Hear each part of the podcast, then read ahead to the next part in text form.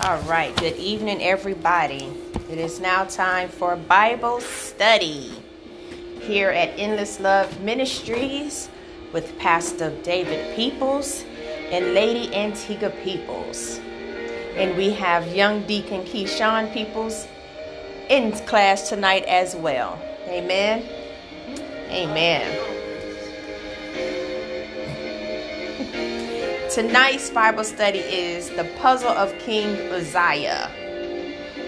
Focus thoughts. God calls us to live a faithful life that ends as it began. Our focus verse will be Second Chronicles chapter 26 verse 5. And he sought God in the days of Zechariah, who had understanding in the visions of God. And as long as he sought the Lord, God made him to prosper. Lesson text is coming from 2 Kings chapter 15, verses 1 through 7. In the 20 and 7th year of Jeroboam, king of Israel, began Azariah, son of Amaziah, king of Judah, to reign. 16 years old was he when he began to reign, and he reigned two and fifty years, two and fifty years in Jerusalem and his mother's name was Jecholiah of Jerusalem. And he did that which was right in the sight of the Lord, according to all that his father Amaziah had done, save that the high places were not removed. The people sacrificed and burnt incense still on the high places.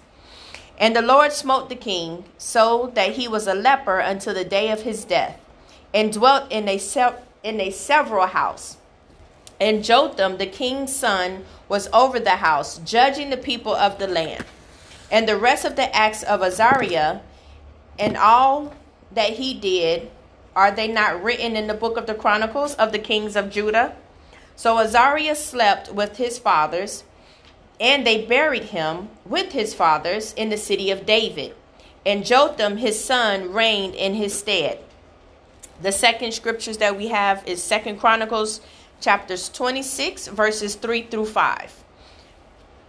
16 years old was Uzziah when he began to reign, and he reigned 50 and 2 years in Jerusalem. His mother's name was also Je- of Jerusalem, and he did that which was right in the sight of the Lord, according to all that his father Amaziah did. And he sought God in the days of Zechariah, who had understanding in the visions of God. And as long as he sought the Lord, God made him to prosper. Okay. Our cultural connection tonight is an interesting one. It says the title of it is Refilled While in a Coma. Dr. Joey Payton received a call to visit an elderly couple in the hospital. According to the doctors, something rather strange was happening while the man lay in a coma. With his wife in visible distress, the hospital thought Dr. Payton, being a Pentecostal chaplain, might be the best to handle the situation. Upon entering in the room, Dr. Payton instantly realized the man, though in a coma, was speaking in tongues.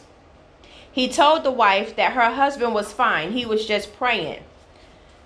He doesn't pray. He hasn't attended church in seven years, she responded. She became very angry and said she was no longer interested in any more discussion. The next day, when Dr. Payton arrived in the room, the man was sitting up in a chair. When asked if he remembered anything from the previous day, he talked about he talked of a dream he remembered having. In this dream, he was back in an old brush arbor with his parents and had been refilled with the Holy Ghost. This man had left his Pentecostal faith when he and his wife decided to get married. He had been raised Pentecostal and she was Catholic. They both walked away from their faiths and decided to attend a different church. She was faithful with the kids, but he could not bring himself to attend. While on his deathbed and in a coma, he had returned to God and had, be, had been refilled with the Holy Ghost. He spent the last days of his life testifying on what testifying what God had done and declaring that there was only one way to God. Now, that right there lets you know that regardless of whatever paths you decide to take, after you've actually come in contact, in true contact with God and with the Holy Ghost, it doesn't matter whether you decide to waver. Sooner or later, what's in you is going to come up out of you. His wife couldn't understand it. It's just a simple fact that he had the Holy Ghost deep down inside of him. It was rooted in him mm-hmm. because he went to church as a child. Even though it tells you him and his wife decided to go different paths as far as church is concerned, he was Pentecostal and she was Catholic. But while he's laid up in the hospital bed in a coma. Now, Sean, if you're in a coma, you can't do nothing.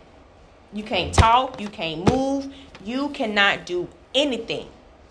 So that right there shows you that it was nothing but God that was actually moving within this man. Because if you're in a coma, you cannot do anything. But he's laid up in the hospital in a coma, speaking in tongues. And from that day on, he declared God. Ain't that something? All right, guys, we're going to keep on moving. Contemplating the topic.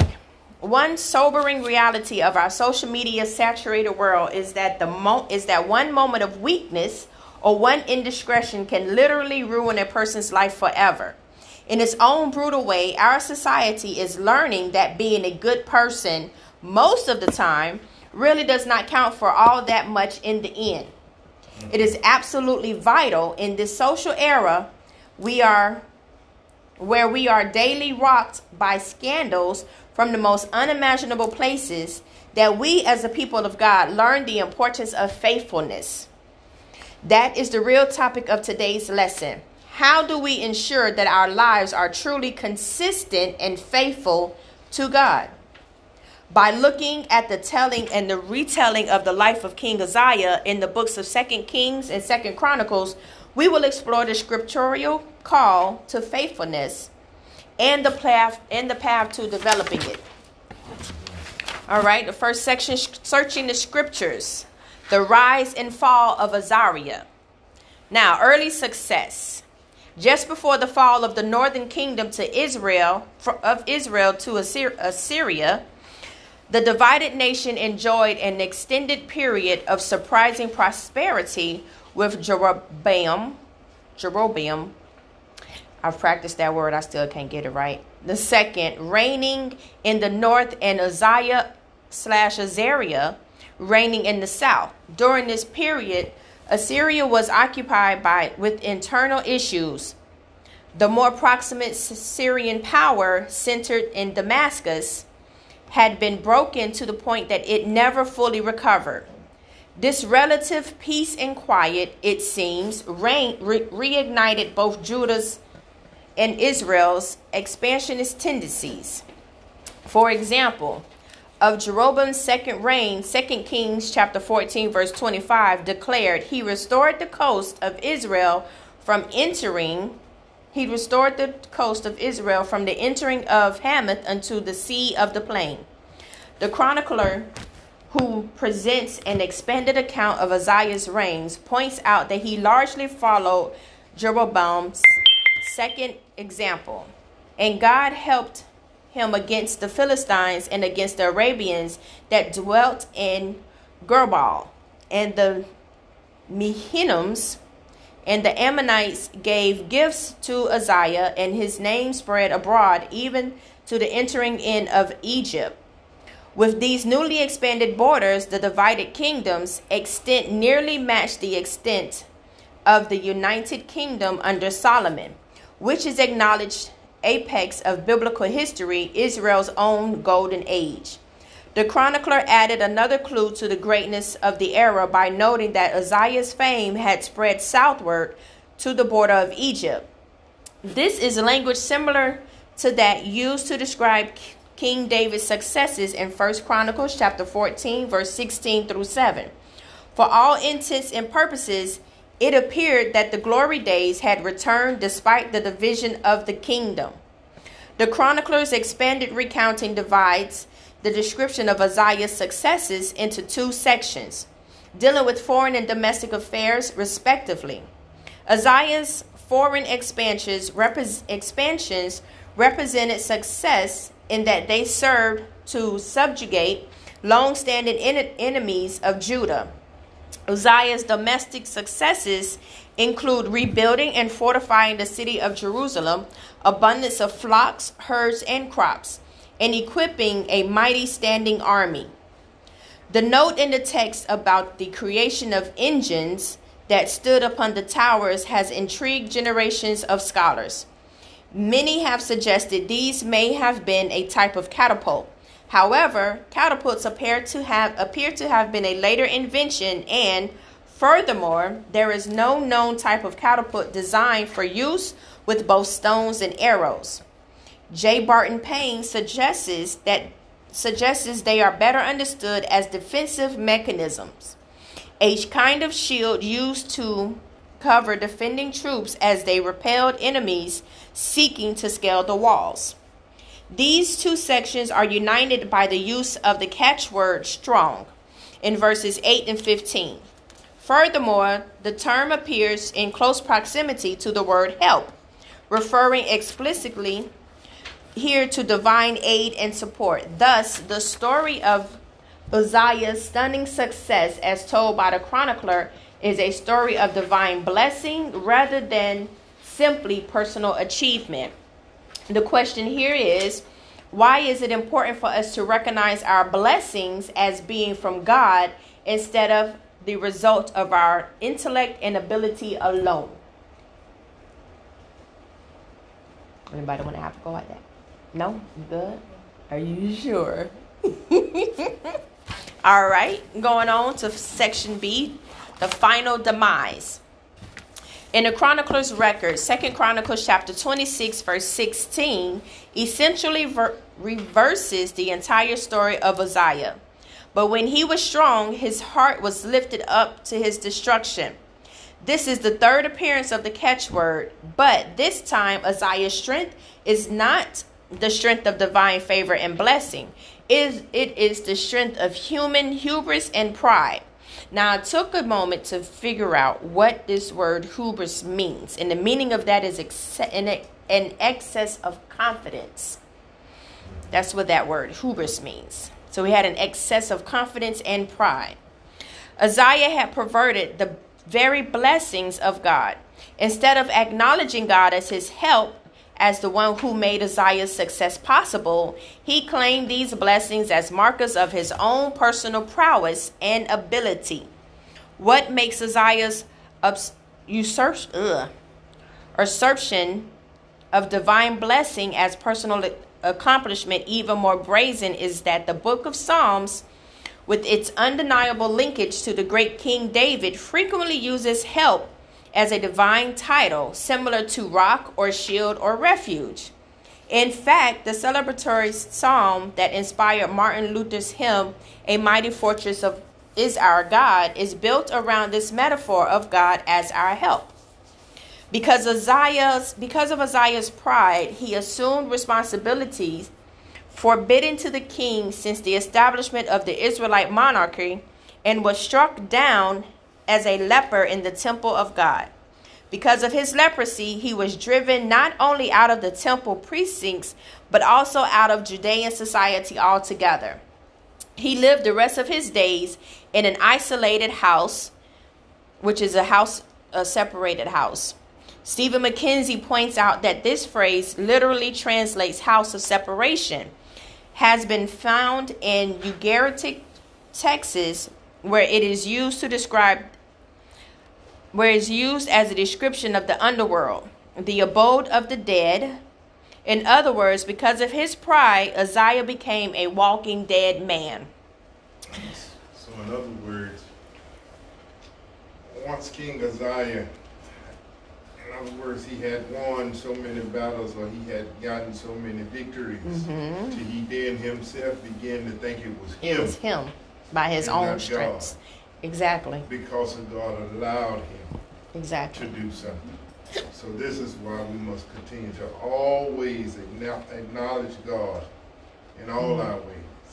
hmm because it, it's, it, it is God whose, whose strength give us the strength Right. to do what we need to do. Exactly. You understand? So pride can tap can tap a situation, can tap a church, can tap a home mm-hmm. Because of your pride. You know, or, or, else because you all of a sudden you don't become the macho man, you the winner. Exactly. You know, but then you find out, you know, God the anointed to be on you and, and, and, and anointed coming. The tree's still shaking, but the bird the bird, exactly. You see? So pride, once you get pride, pride comes in before a fall. See, once he got pride, his pride was built up. What what happens next? He he lost. He lost, right. He lost the kingdom. In other words, he, he failed. So without God, you are nothing. Uh, and when I said that, my mind went back to a song of a mother used to sing all the time.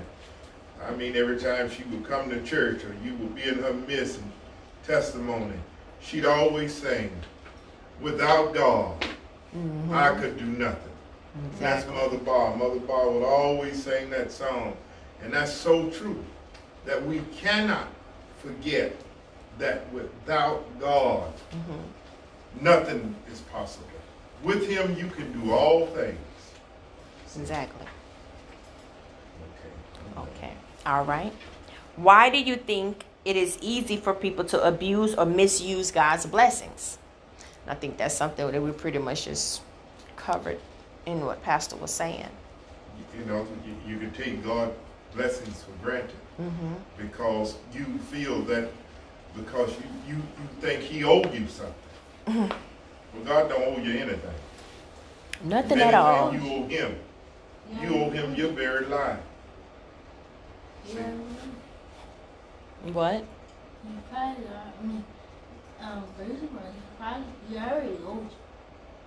Who owes who?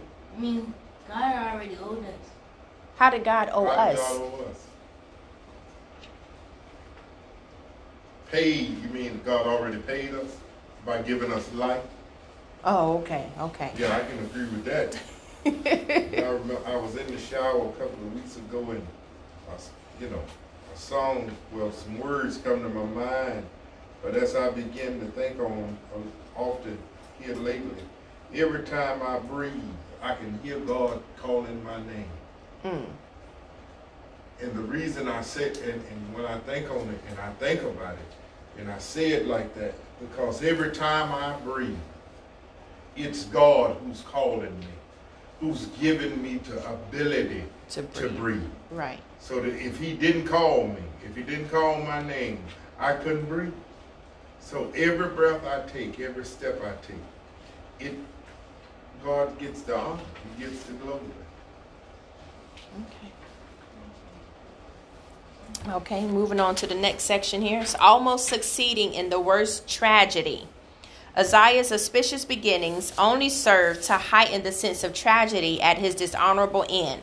Uzziah had an opportunity to be the next David, to restore the former glory of the kingdom of Israel.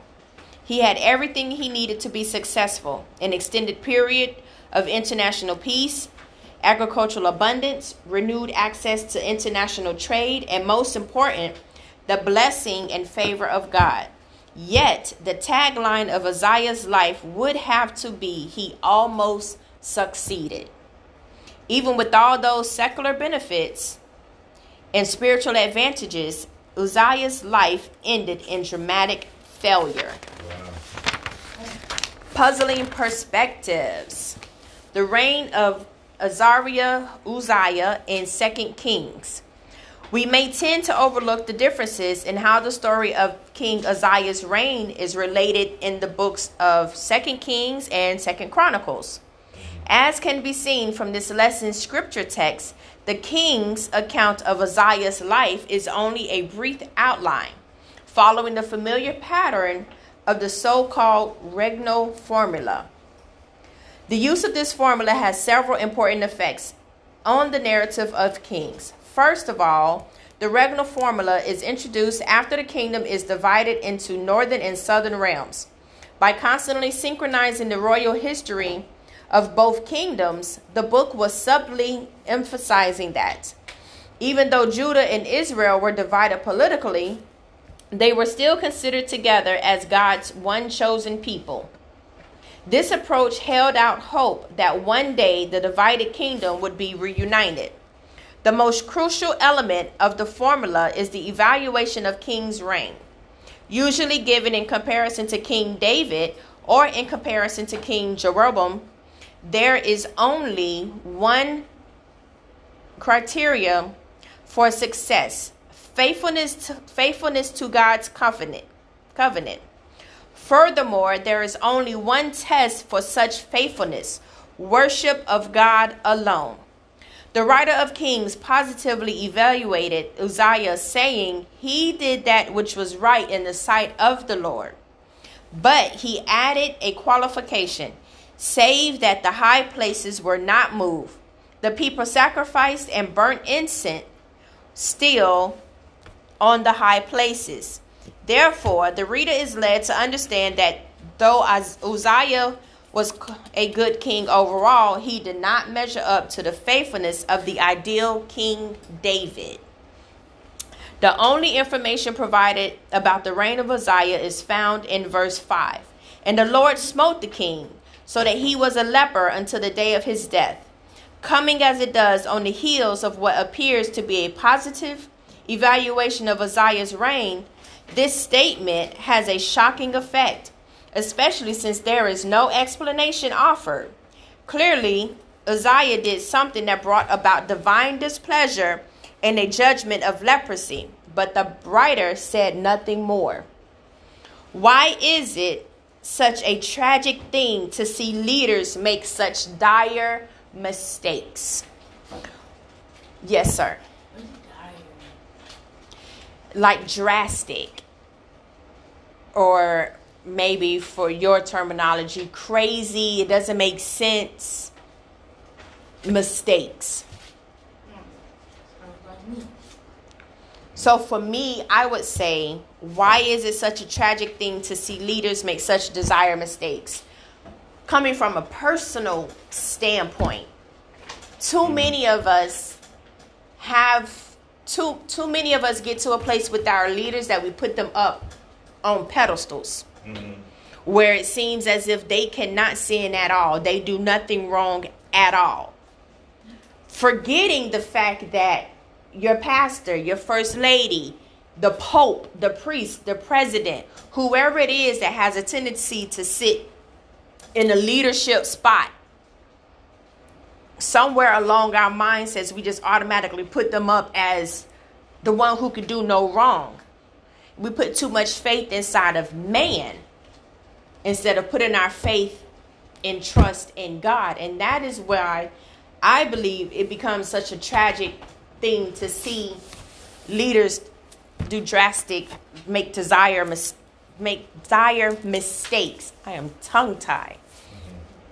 But that's that's why I would say so. It's like even when it comes down to your parents, it's like you put your parents in a certain plateau and as soon as they do something wrong it's like oh my god how could you do such a thing forgetting that they are completely human they are bound to make mistakes regardless of whatever it is that you're doing in life you're bound to make mistakes mistakes have a tendency of teaching you how not to do things or teaching you which way not to go some say if you don't make a mistake how would you know if you don't if you don't do something wrong how would you learn mm-hmm. it's like raising a child if you don't if you don't reprimand them for doing something wrong, then they're going to continue to do the same thing over and over and over again until you do what? Reprimand them. Mm-hmm. Now I'm not going to say beat because everybody don't beat their children, pop, spank, whatever. Some type of reprimand you give to your child for letting them know, listen, this is not the way we do things. This is not what you do. Well, the Bible says, spare, spare the rod, spoil the child. Well, yes, I, I then there's the that. Rod need to go across the hind side. That's the problem with some of us now. Well, I could say some of us mm-hmm. children. Exactly. Uh, because you can look at that two ways. Children that you're personally raising are children within in, in the church. We all are children of God. Right. So therefore, when you when you're not reprimanded for your actions or you're not rebuked we please God to chastise you. Mm-hmm. So sometimes you need to be chastised. But as a leader making such a dire mis- mistake is because you're before a people, and a people is looking at your life. So therefore, you become a great example. Mm-hmm. And some people don't leave room for, For you to make a mistakes. mistake. Exactly.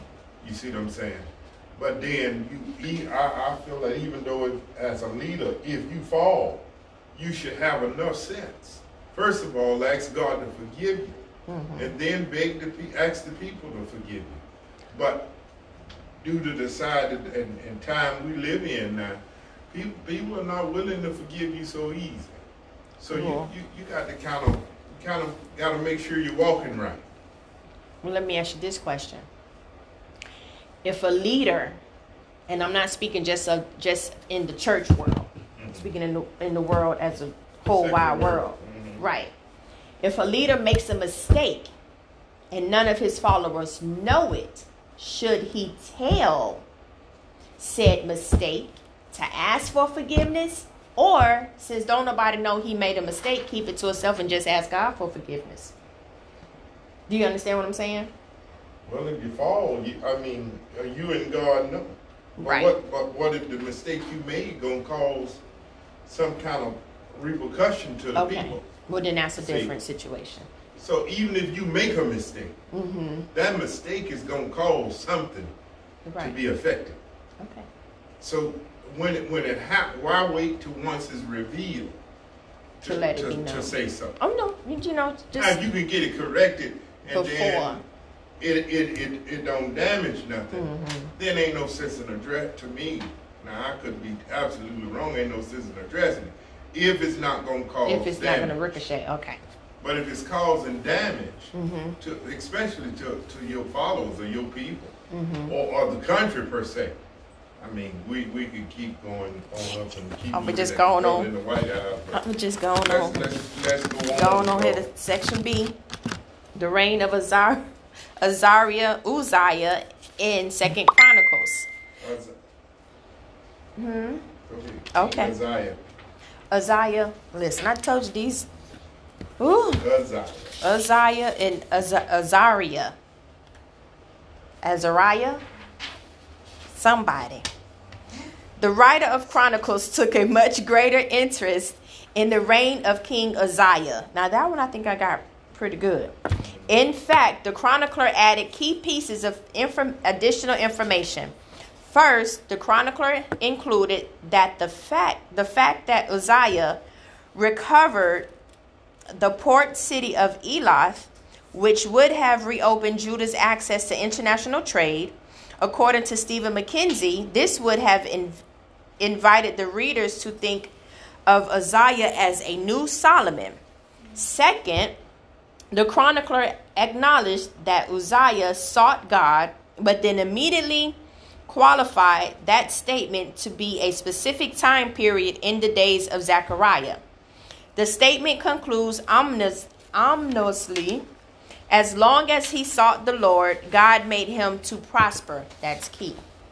This recalls the story of King Joash, who, like Uzziah, also followed God as long as the priest Jehoiada was pres- present to guide him.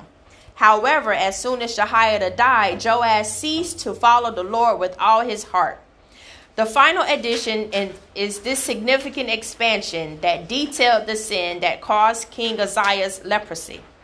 In fact, the chronicler's preference for the name Uzziah probably arose from the inclusion of this story in order to avoid confusion of the king with the high priest, who was also named Az- uh, Azariah, Azar, Azar, uh, Azariah. That's what that is. Uzziah's specific infraction was his entering the sacred precincts of the temple intending to offer incense as a priest. First of all, the list of royal duties given to the Mosaic covenant granted the king no such priestly right or privilege. Furthermore, Uzziah's actions here recall both the sins of Saul and Jeroboam. Jeroboam. However, Uzziah was not judged for offering incense. He was judged instead because of his prideful spirit. Section C Self reflection is vitally important. What is the most notable? What is most noticeable in the chronicler's story of Uzziah are all the allusions and connections to the stories of other kings who began well but ended badly. Solomon, Saul, Jeroboam, Jeroboam, the first one, Joash, and Joash. In every case, the root problem was a false sense of accomplishment that gave birth to pride and arrogance. This is the reason Scripture often calls us to seasons of remembrance and reflection. It is certainly, and it certainly is not to bolster our flagging sense of self worth with a rehearsal of our greatest accomplishments. No, any honest review of our lives will reveal how much we have been undeservedly blessed. Our accomplishments are rarely our own. We have often had others help us in crucial ways at key moments, and most certainly, we have been strengthened by the hand of God. The real tragedy of Uzziah's life is that he simply became another king who forgot where he came from, as the old saying has it. What do you personally what do you do personally to maintain a thankful heart? Keyshawn. So, do you have to maintain your heart by doing right things? Are doing the right things? Okay. The right things in whose eyes? God eyes? Oh, okay. Pastor Peoples, you have anything to say to that one?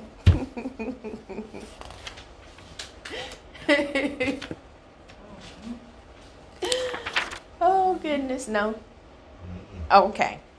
All right. Third section. We're almost finished here, guys. Fallen heroes. A call to reflection. Humans, not heroes. As this lesson draws to a close, we can draw some key truths from the sobering example of King Uzziah. First, we can be thankful that the story of Uzziah is in the Bible. Perhaps one of the most wonderful things about Scripture is it is its real, realism about human nature. The king of Israel and Judah are no comic book superheroes or Hollywood movie stars with near magical superpowers or unbelievable good looks and charm. No, the kings of Israel were real flesh and blood. There is no attempt in either Kings or Chronicles to cover for Uzziah's sin, but neither do the books ignore the good he accomplished. Both his successes and his failures are there for all to see. Such honesty lets this story serve as both encouragement and warning. Like Uzziah, if we are faithful to God, we know God will bless us and prosper us in our work for the kingdom of God. If, however, we let our hearts be lifted up with pride, if we confuse our blessings as our accomplishments, then we run the risk of ruinous fall. Section B Re envision history. The story of Uzziah also demonstrates the importance of revisiting our past over and over again. Though we cannot date the composition of the books with absolute precision, it is clear that King that Kings presents to us an ex, exilic perspective of Israel's monarchical history focused largely on explaining the national tragedy of the exile. Chronicles comes from a later generation and utilizes the, a post-exilic perspective focused more on finding patterns of hope and warning in Israel's national story to inspire and exhort those who are trying to rebuild a fallen nation. Chronicles, however, is not revisionist history. Rather, it is re envision history. As was noted above, the chronicler did not simplify did not simply focus on Uzziah's successes. In fact, he offered a more detailed record of Uzziah's sin. Clearly, the chronicler wanted to emph- emphasize the importance of treating the newly rebuilt temple with reverence, but it seems he wanted to do something greater. If Israel was to succeed in rebuilding herself as a nation, she must address this nationalized pattern of early success followed by pride and apostasy. What is one thing you wish you could tell your younger self about what it means to live for God successfully, Pastor Peoples? Wait on it. Okay. Wait on God. Mm-hmm. Listen to those who, who He have placed in your life as leaders. Okay. You must be willing to be obedient. Stand focused on God. I would right. tell my younger self to stay, stay faithful, stay focused, and to, to live a life. Try to live a life pleasing in His. God's eyesight, not Right. trying to please a man. Right.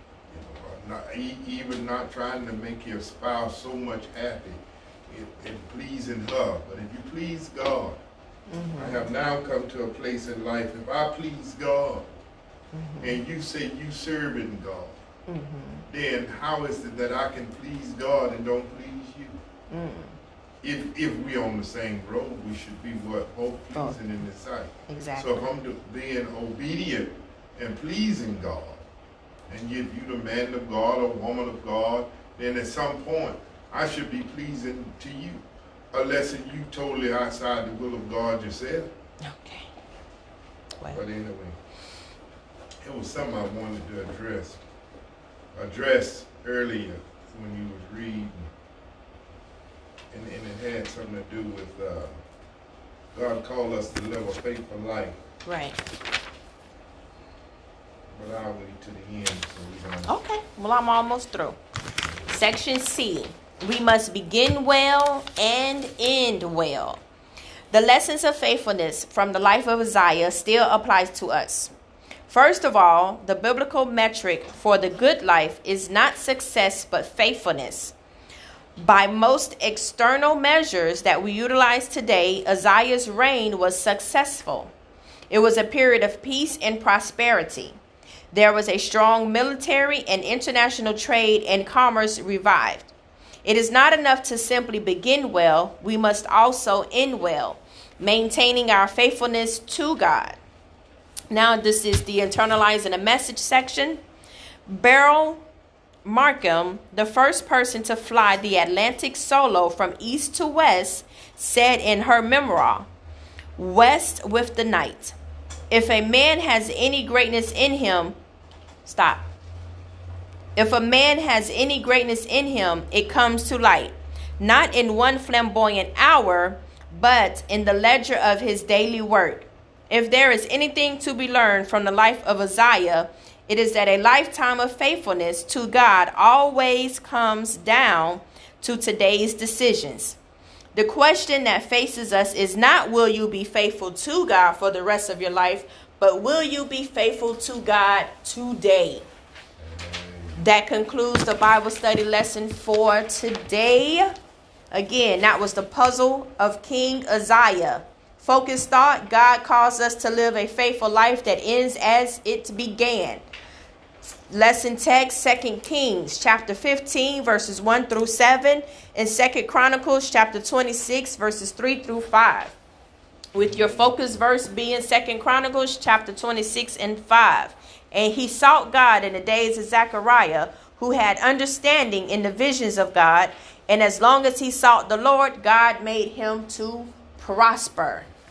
Amen. That's good. Hold on, why you gonna take me stuff, man? Okay. Go ahead and get offering going. It is 746. Do anybody else have any questions or concerns? I know Pastor Peoples, you said it was something that you wanted to address. Did you remember exactly what it was? Yeah, you done kind of answered it there. It says, God called us to live a faithful life that ends as it began. Right. so well, you know, we don't, we sometimes, some of us don't come to God to mid, midstream of life. So once you come to it, not, you, you can go ahead on and get it right and then from day to day, Mm-hmm. you know, like the scripture was saying, just the reading was saying just then. Is, is, is you, are you gonna obey God today? You can't worry about tomorrow because tomorrow ain't promised to us. Mhm. often hear old, old folks say that all the time.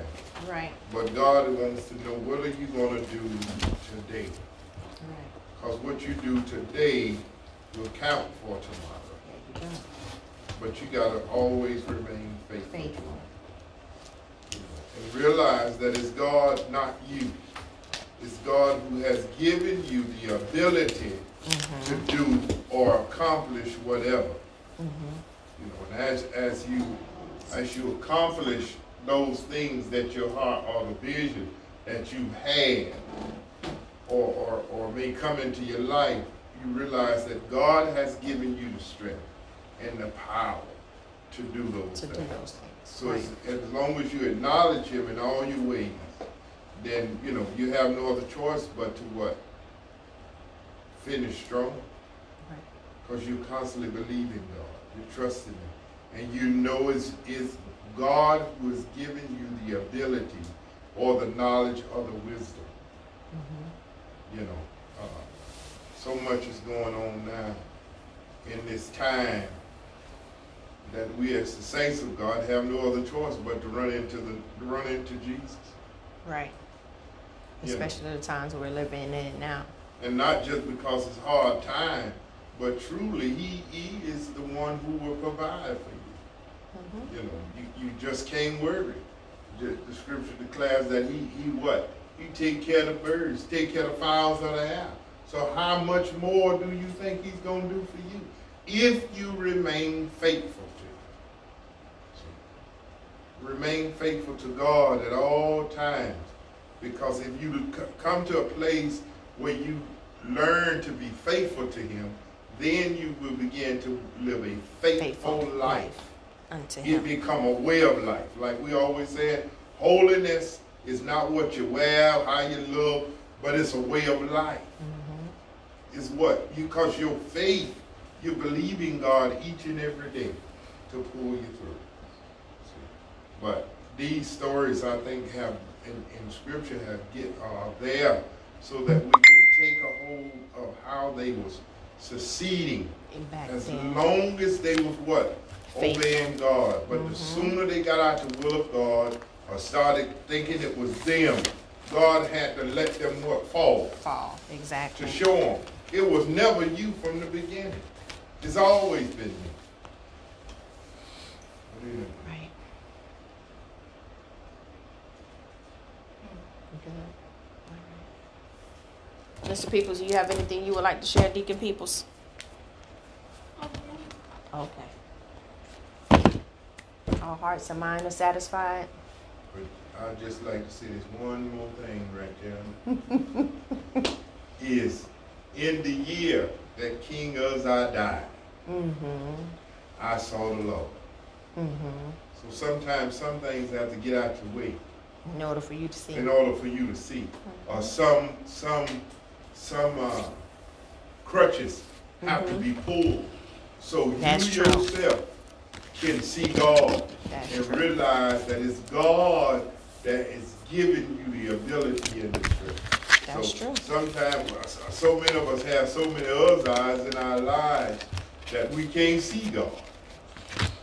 But when he come and he he moved the crutches or he moved those things out of the way. It could be your job, it could be your husband, it could be your wife. Or some Yasaya, Roshabahasaya. Yes, God. See, sometimes he gotta move you. Move you somewhere else so that you what can can your faith can be built Right. so you can become faithful to him and not by what another man is teaching or giving you, but that relationship with him. See?